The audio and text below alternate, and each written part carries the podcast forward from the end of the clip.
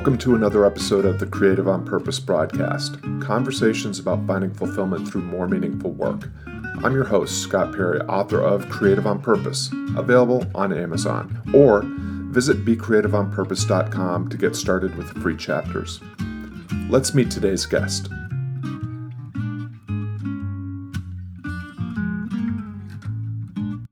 Elizabeth McCourt, welcome to the broadcast. Please share project that you're currently working on or excited about. Thanks for having me, Scott. First of all, um, I am I'm always working on quite a few things, but the thing I'm very hot on right now is I am working on a nonfiction book about the nonlinear path to leadership. And so I'm, like I said, among the other things I'm doing, I'm really uh, hot and jazzed about that. And so, what was the genesis or the inspiration or the motivation um, for that project, Elizabeth? You know, interesting. I've been thinking about this project in a different kind of context for a long, for many, many years, and it was about resilience. And then I happened to speak last fall at um, an MBA event of my alma mater, and when the students came up to me afterwards, they were like, "Wow, that you know you don't have a straight path and you're still doing great. And it was almost like i it, it, was good for them. And i had an epiphany and i said oh my gosh that is what this book is about. That is really what connects with people. Um, and i always like to say we are we are the culmination of everything we've done. And and that's what leads us to where we are. And if we can really embrace that and not think of those things as failures and misguided judgments but really embrace that it can it can lead to success and better leadership i believe. Yeah well that's uh there's the thing that leaps to mind right away is is their response to to you know this idea of the path not being um you know always on this constant uh consistent up into the right trajectory that the path is is never straight and it's never uh, fully revealed. There are no maps, there's only compasses. But we live in this age where, you know, there's always people are promising all the time checklists and processes and systems and guide, you know, guidebooks and things that are going to in the most efficient and effective manner possible get you where you want to go. So how is how is the your approach different? And what are some of the tools and resources that you're that you're offering through this book? You know it's so interesting that you say that because sometimes for me like i have a, a quote unquote process but it's more it's very much holistic and organic based on the people i work with. Because i do you know i do executive coaching i do professional speaking and i do writing. And and oh and you said by the way you can find me easily at elizabeth at mccourtleadership.com mccourt mccourtleadership.com is also my website. But um, but in that vein of of really working with people and allowing allowing people the permission to to reach and pivot and explore other options. And i know it's sort of corny to say permission to fail but not every not every jag is you know that doesn't turn out right is a disaster i mean we we need to learn and the only way we're going to be better strategic thinkers and creative minded strategic thinkers is actually to you know to to push ourselves in different directions Interesting. So, yeah, you know, it's interesting because obviously, I mean, I have a site that offers a process as, as well. Mm-hmm. And I, th- I thought really intentionally about deciding what, you know, what to call it. Is it a system? Is it a process? Is mm-hmm. it a step by step process? You know, all the, these types of things. And the decision that I came to is that when you're sharing a process, it doesn't mean that you're sharing the answer or right. the process. It's it's an invitation, and right. I, I, think that sometimes, and I, I'd love to hear you speak to this over and over and over. I said I was going to share the themes of this broadcast, but one of the themes of this broadcast in every interview is I hear creative people that are working on really fascinating projects that are benefiting and enhancing the lives of others that began as scratching their own itch or solving their own problem or tackling the issue that was troubling them or obstructing them in, in their life's journey. And so, what we end up doing is we come up with a solution, a process, and we say, hey, I'm going to go, I'm going to show you how you can go over there. You want to come? and it's less about promises or it's, I, there's still promise. It's less about guarantees. You're not saying this is going to work. All you have to do is check the boxes. Um, hmm. and, Some and, people say that, but right. Yeah. But it it can happen unless you have first uh, you know permission to talk to the people that you're talking to then you invite them then they decide whether or not to enroll and then it really doesn't the needle doesn't move for anybody until they actually invest and i'm not just talking about money but uh, investing in doing the work of engaging in this process and engaging in the journey and moving forward to where they want to go. So i guess the first part so that's a that's doesn't sound like a question but the question in there is is is this approach of yours coming from this place of solving your own problem or scratching your own itch? And then um and then if you want to unpack it further from there.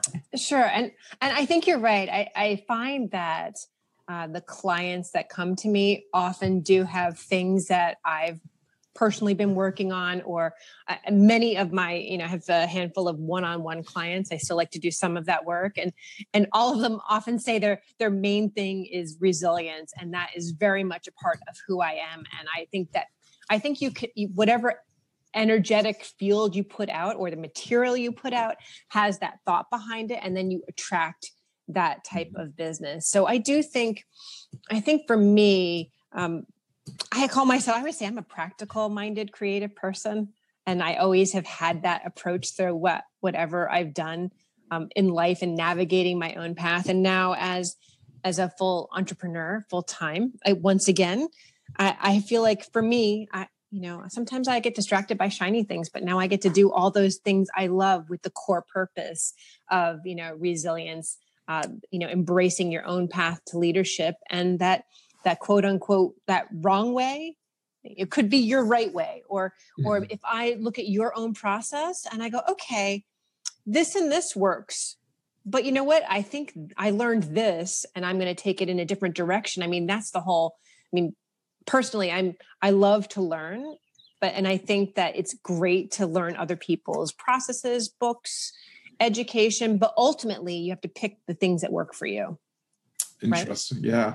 So there's a great Bismarck, I think it's a Bismarck quote that says some people choose to lose uh, some people choose to learn from their own mistakes. I prefer to choose I choose to learn from the mistakes of others. it's a good which, it's a good policy. Which I think is is is sage advice. And I love so resilience is at the heart of one of my um, one of my favorite long lasting uh, subjects of inquiry and, and a, something I have great affection for, and that's Stoic philosophy, which is a philosophy of how to be resilient, how to continue to be courageous and curious and develop yourself and seek to enhance the lives of others, knowing that most of the time you will fail. Most of the time you will be your work will be ignored, misunderstood, people won't like it, um, and and that sort of thing. So what are some can you can you just share um, a strategy or a tool or a, a, tactic for for cultivating that sense of resilience? Sure. I mean i have i have several because it's kind of my jam. So i think one i will tell you one little teeny uh, actionable tactic. I, I don't know about you but sometimes i used to agonize over emails like did it sound right? Am i giving the right message and so I just, I have just challenged myself to write, you know, to write it and send, right? I mean, obviously having confidence in myself, but I think we overthink things too much. And sometimes you can make a mistake, a mistake in there, but usually it's not, uh, it's not the end of the world. But that's just one of those. I know other people have this issue of really overthinking an email and do I send it to you to look it over to send it? And sometimes just send it, just yeah. send it. it. I mean, that's that's what I call my simple resilient strategy. Um, well, and the same thing for uh, for reaching out to people. If I see someone that's interesting to me, for example, I, I had this author a few years back, and someone had given me her book. They were, and I just thought she was fantastic. I just I really connected with her message, and I reached out with her, and now we we have a simple ex- we have a personal exchange now just from reaching out and it, it, what would have been the worst case scenario that she never responded? Right. so like what's the risk? And it's, and I, I, had that I, I, was in sales for almost you know to a personal sales of recruiting for almost 20 years and i always say to people what's the risk on the phone? Someone says no? Like next it's okay. People right. are going to say no. It's it's not personal. It's just no yeah, so that's um, I I love that because I, I, I am always reminding people failure is very rarely fatal. I mean, mm-hmm. uh, and you Sometimes. have to remember, yeah, right, rarely. I'm not saying uh, jump off check, a cliff. Yeah, don't check your don't don't not check your parachute before you jump out of a plane. Right. I mean, when we're talking about email or reaching out um, and trying to make a connection, uh, you know, it's it's unlikely that the email is going to lead to to your imminent death. And and the other thing it, that, that that I think helps provide context is true. I mean, people, everybody's busy. You're busy. I'm busy. Mm-hmm. Everybody is busy. People are not paying as close attention to every. That's right. Agonizing over every word of your email in the way that you are, and I love what you said about the you, you know you can just put it out there knowing that you can always go back and if if it's misunderstood or if right. it's ignored you can remind them if it's misunderstood you can apologize and explain what you know what you really meant or just apologize and and make amends if that's what's required i also love what you said um talk what you said about being a pragmatic creative because that's at, at the heart of my work. Um, mm-hmm, I know the, the, subtext of my of my book, The Stoic Creative, is um, that uh, that um, struggling creatives are fueled by passion, and thriving creatives are fueled by thriving artists are th- fueled by purpose. And it's that I love idea. that. Well, it, it's uh, the more I research things like uh, the more I investigate passion, which is something I've I've been guilty of. I mean, my music career began because I followed a passion and turned it into a, a profession. Mm-hmm. Um, I think that there's real dangers to doing that. I know that my um, in my own journey that um, you know there in uh, there's easily a case made that my musical life would have been happier and more fulfilling had I not turned it into a career. Mm-hmm. But the the the flip side of the passion thing is that studies show that less than 20% of people, when asked about their passion, can identify a passion. So when we start wow. to tell people, oh, follow your passion, we're basically saying to 80% of the people that we're speaking to, you know, oh, you don't have a passion. Well, then you're not worthy. You know, you're somehow in, in insufficient because you don't know what your passion is. And then, then they start to think, oh, well, I got to go find my passion. Well, you don't find you don't go like out into the world and find your passion. Right. You start doing something and then it becomes a passion. Um, so I, I, love the the, pre, the the the call to being a little bit more pragmatic practical and purposeful mm-hmm, about mm-hmm. the work that you're doing. Speak speak to that just a, a bit more. Sure. I think and it's funny with that with that group i spoke with i think they believe and a lot of people believe like you said with this passion like if you are not if you are not all in with music scott then you're not serious and it's not going to happen for you. And guess what? That's actually that's not true. Right. It's not true. You you know i see you have a house you have things you have a life you want to live and other things you want to do. And i don't know maybe you know for some people maybe starving artist there's a romantic notion about that. And I know I felt the pull too in writing. I just published my first novel in March. And you know, you feel that the romantic notion of that. But then sometimes you've also, you know, you've got to pay the rent. It's we're living in a responsible world. Not everybody is gifted with unlimited resources. So it's not a failure to have to do something quite practical. Like maybe you're an accountant who likes to jam on the weekends, or maybe you're um, you know maybe you're working in a customer service center and you want to be a writer. So so you can do both. It's not a fail if you're not all in. And it's that side hustle too. I always say with entrepreneurship as well what is so wrong about doing it as a little side hustle until it can maintain itself? And then maybe you never make that step to quote unquote all in but eh, or maybe you learn something um, and it went on the wrong path. But i think there's you know we have such a pressure to be a niche, be a brand, have that passion. And, you know, I, I think that is, I'm many things. And, right. you know, that's why I say, I'm, and that's not wrong. I'm the culmination of all these things I love. And it's not because I'm scattered. Right. Um, yeah. You know, I'm doing everything with, you know, specific, you know, a core you know the core product of it or sort of the core mission but it's a couple of different things and so what yeah no i think that's you know first of all um, i will say to all of you aspiring starving artists it's really not that great a gig. Um, mm. i've been there i've done that and it is tough. It's not just tough on yourself it's tough tough on the people that you are responsible for, to and uh, the people that that that love and care for you as well as the people that you love and care for. So enter that uh, enter that realm carefully. Um, and and you know it's actually really liberating to have uh, to have a steady gig that's providing for your needs because it allows then then there's you don't fall into all the traps that urgency puts in front of you because mm-hmm. you can make some start to make some really bad decisions oh, yeah. urgent out of expediency that are violations of your core values that are not in alignment with your core talents that are not even um, really about the people you know that your work is right. for so right. um, you know there there is definitely a virtue to keeping your side thing a side thing until it becomes self-sustaining right. or work I always say what a luxury it is to be able to say no thank you to a certain business that doesn't fit in with what you're doing or recommend someone away to someone better. I think that that makes for a much better both lifestyle business yeah. and and also peace of mind. Like it's I always say you put some things away to make room for the things that you're supposed to be doing. It's it's hard to have to say as you know, yes to every job. You probably had so many jobs that you wanted to say no to, but you felt like you couldn't?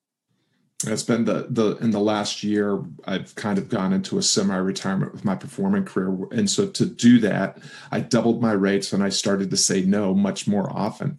And what I found was all the places that I liked to play that I was a good fit for actually were glad to pay mm-hmm. twice as much. Not surprised. Just to have have me, and it it took that for me to realize like, oh, you know? Right. actually if you can say no you actually are proving to the world that you are more valuable than i know what a concept right? Yeah exactly. Well and the, so you touched on one one other thing um, just a minute ago uh, which i would wrap in, into the idea of attachment this idea that we invest in some sort of preconceived um, perfect outcome or ideal and we're you know we're kind of invested in that is what success looks like and mm. if we're mm. if we're attached to that you know in the music business lots of folks are chasing fame and fortune mm-hmm, and mm-hmm. even the ones that get it to a person at least in terms of the people that i've met they're still not very happy people because right. those ends are not worthy reasons to be pursuing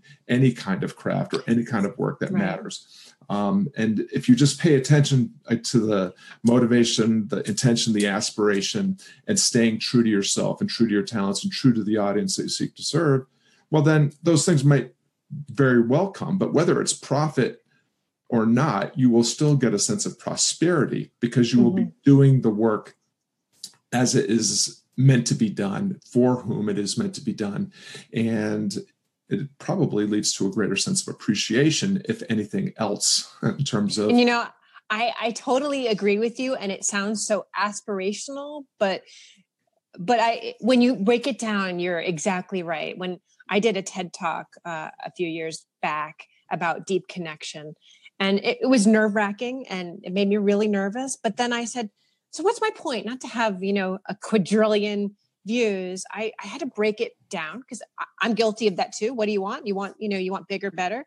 I said if i can just if i can let one person know that you know that i this happened to me too. This you know i had a bad scenario and i turned out okay. You know i had some lack of confidence and and it turned out all right and i got through it. If i can give that to just one person then that would make me feel like it was a success. And yeah. and that really took away so much pressure and so much expectation that it had to be this it had to be that. Because in my mind when i stood on that stage i was i was thinking about this person. And yeah. uh, you know so and it, it, it turned out I, I, did have a woman come up to me afterwards and and say exactly that. And i thought this is that's success. I you know this no matter what happens that's success if i've helped her well we're exactly so this attachment to more is better is mm-hmm. such a dangerous rabbit hole to start going down and it because it takes us away from the here and now which is like you were just saying in that moment you needed to be there in the room giving a talk and, right. and connecting with people right. you know generously serving their needs and their interests. And you can't do that if you're worried about how it's playing with right. broadcast not, on twitter or you know right or clicks or views. Although you know i will say that that's not to say and i know you agree with this that you shouldn't have a goal or aspiration that feels uncomfortable. Um, oh, whatever yeah. that whatever it may be for me it's you know it's this particular book and maybe it's just getting it out that's the uncomfortable part whatever happens after that. But i think that that it, let it drive you to take action steps toward that goal. And maybe you don't even hit that goal but if you put yourself out there and you get uncomfortable and you embrace resilience because we will fail at some of our jags then you know then you've just grown as both a person and a leader. Yeah, I agree. I think that goals goals are actually the beginning and then and then we build strategy around mm-hmm. our goals and then when we have a, a cl- clarity around those two things the tactics just become tests we can try all sorts of things that are organized and aligned with our strategy and goal but we can easily give up the ones that don't work and and be willing to um, embrace new ideas and test new things because mm-hmm. the goal is what we're actually that's that's that's the end and the means you know as long as they align with that um, there are many means that will get us to our ends we just need to make sure that they're all kind of in sync um, right. and if we do that then i think the path to you know a sense of flourishing regardless of the situation or the circumstances that we might be um, embroiled in is flourishing is is much more possible.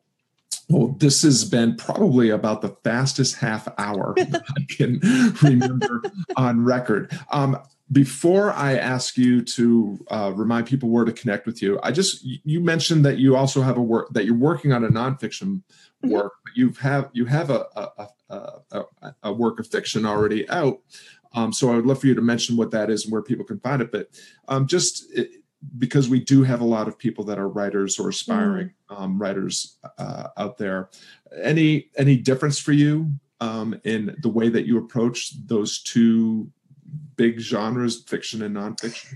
You know, it's interesting. I like to say the talk I'm developing to go with the fiction book is how to write a novel in 15 years or less. Try not to do what I did. Yeah. so that's the one. But I think that that was just, it just felt scary. And now that I've done it, I've, I've been publishing nonfiction for quite a while now. And this is what I speak about. This is what I do. This is my, you know, the coaching, the work that I'm doing. And so I'm not going to say it's easier, but what the heck if nobody reads it and I I'm writing it for me, a book that I would want to read. And that's the same way I did with my my novel. I said, you know what? I just have to get it out there. I want to write a book that I might, you know, that I would want to read. And it's called it's called Sin in the Big Easy. It's fiction, takes place in New Orleans. It's a legal thriller, uh, and probably I would say the best compliment I got, and you'll appreciate this, is that they loved the main character because they said she's not she's supremely flawed and kind of bumbles her way into solving the crime but there's something so real about her. So I feel like I've made a very real character that's not perfect or superhero or special powers. So it's very relatable and and that's very much who I am. I just, you know, if I can do it, you can do it. That's that's the way I feel about everything. It's just, you know, I said 15 years. You guys can do it. Yeah, that's funny because uh, uh, my my primary gig is is as a guitar teacher, and I have owned and operate my own studio. And whenever I do something and I see a student's eyes kind of go wide, I go, you know, it's actually really easy. Do you know how we know it's easy? And they go, no, how? And I said, Scott Perry can do it. Can't be rocket science. See, I knew um, we'd get along, Scott. well, it's been really, really fantastic speaking with you, Elizabeth. Um, just before we we sign off, please give everybody again uh, a way that they can connect with you outside of, of this broadcast. Absolutely. Um, on my website is www.mccourtleadership.com. It's actually going through it'll be overhauled in I think another month, but I, there's also a resilience quiz on there for fun. So if you sign up, you go on there, you can take the quiz, simple, fun. And then e- my email is Elizabeth at McCourt Leadership. If you Google TEDx and Elizabeth McCourt, it's my TEDx is uh, why you should spill your secrets. And then if you are into Twitter, it's EC McCourt. I, I tweet about leadership, failure, success, rule breaking, and the nonlinear path to leadership. Fantastic. Well, thanks everybody for tuning in. If you're still with us, we appreciate your time and attention. Please connect with Elizabeth at one last time your your primary website, Elizabeth. It's mccourtleadership.com. There you go. Of course, it's always great to hear from you at becreativeonpurpose.com as well. Now, remember the words of Epictetus learning that does not lead to action is useless. So now take what you've learned here today, go out there and share your best work with those that need it it really matters. Elizabeth McCourt, thank you so much for your generosity in being here and for all the great work that you do. Thank you, Scott.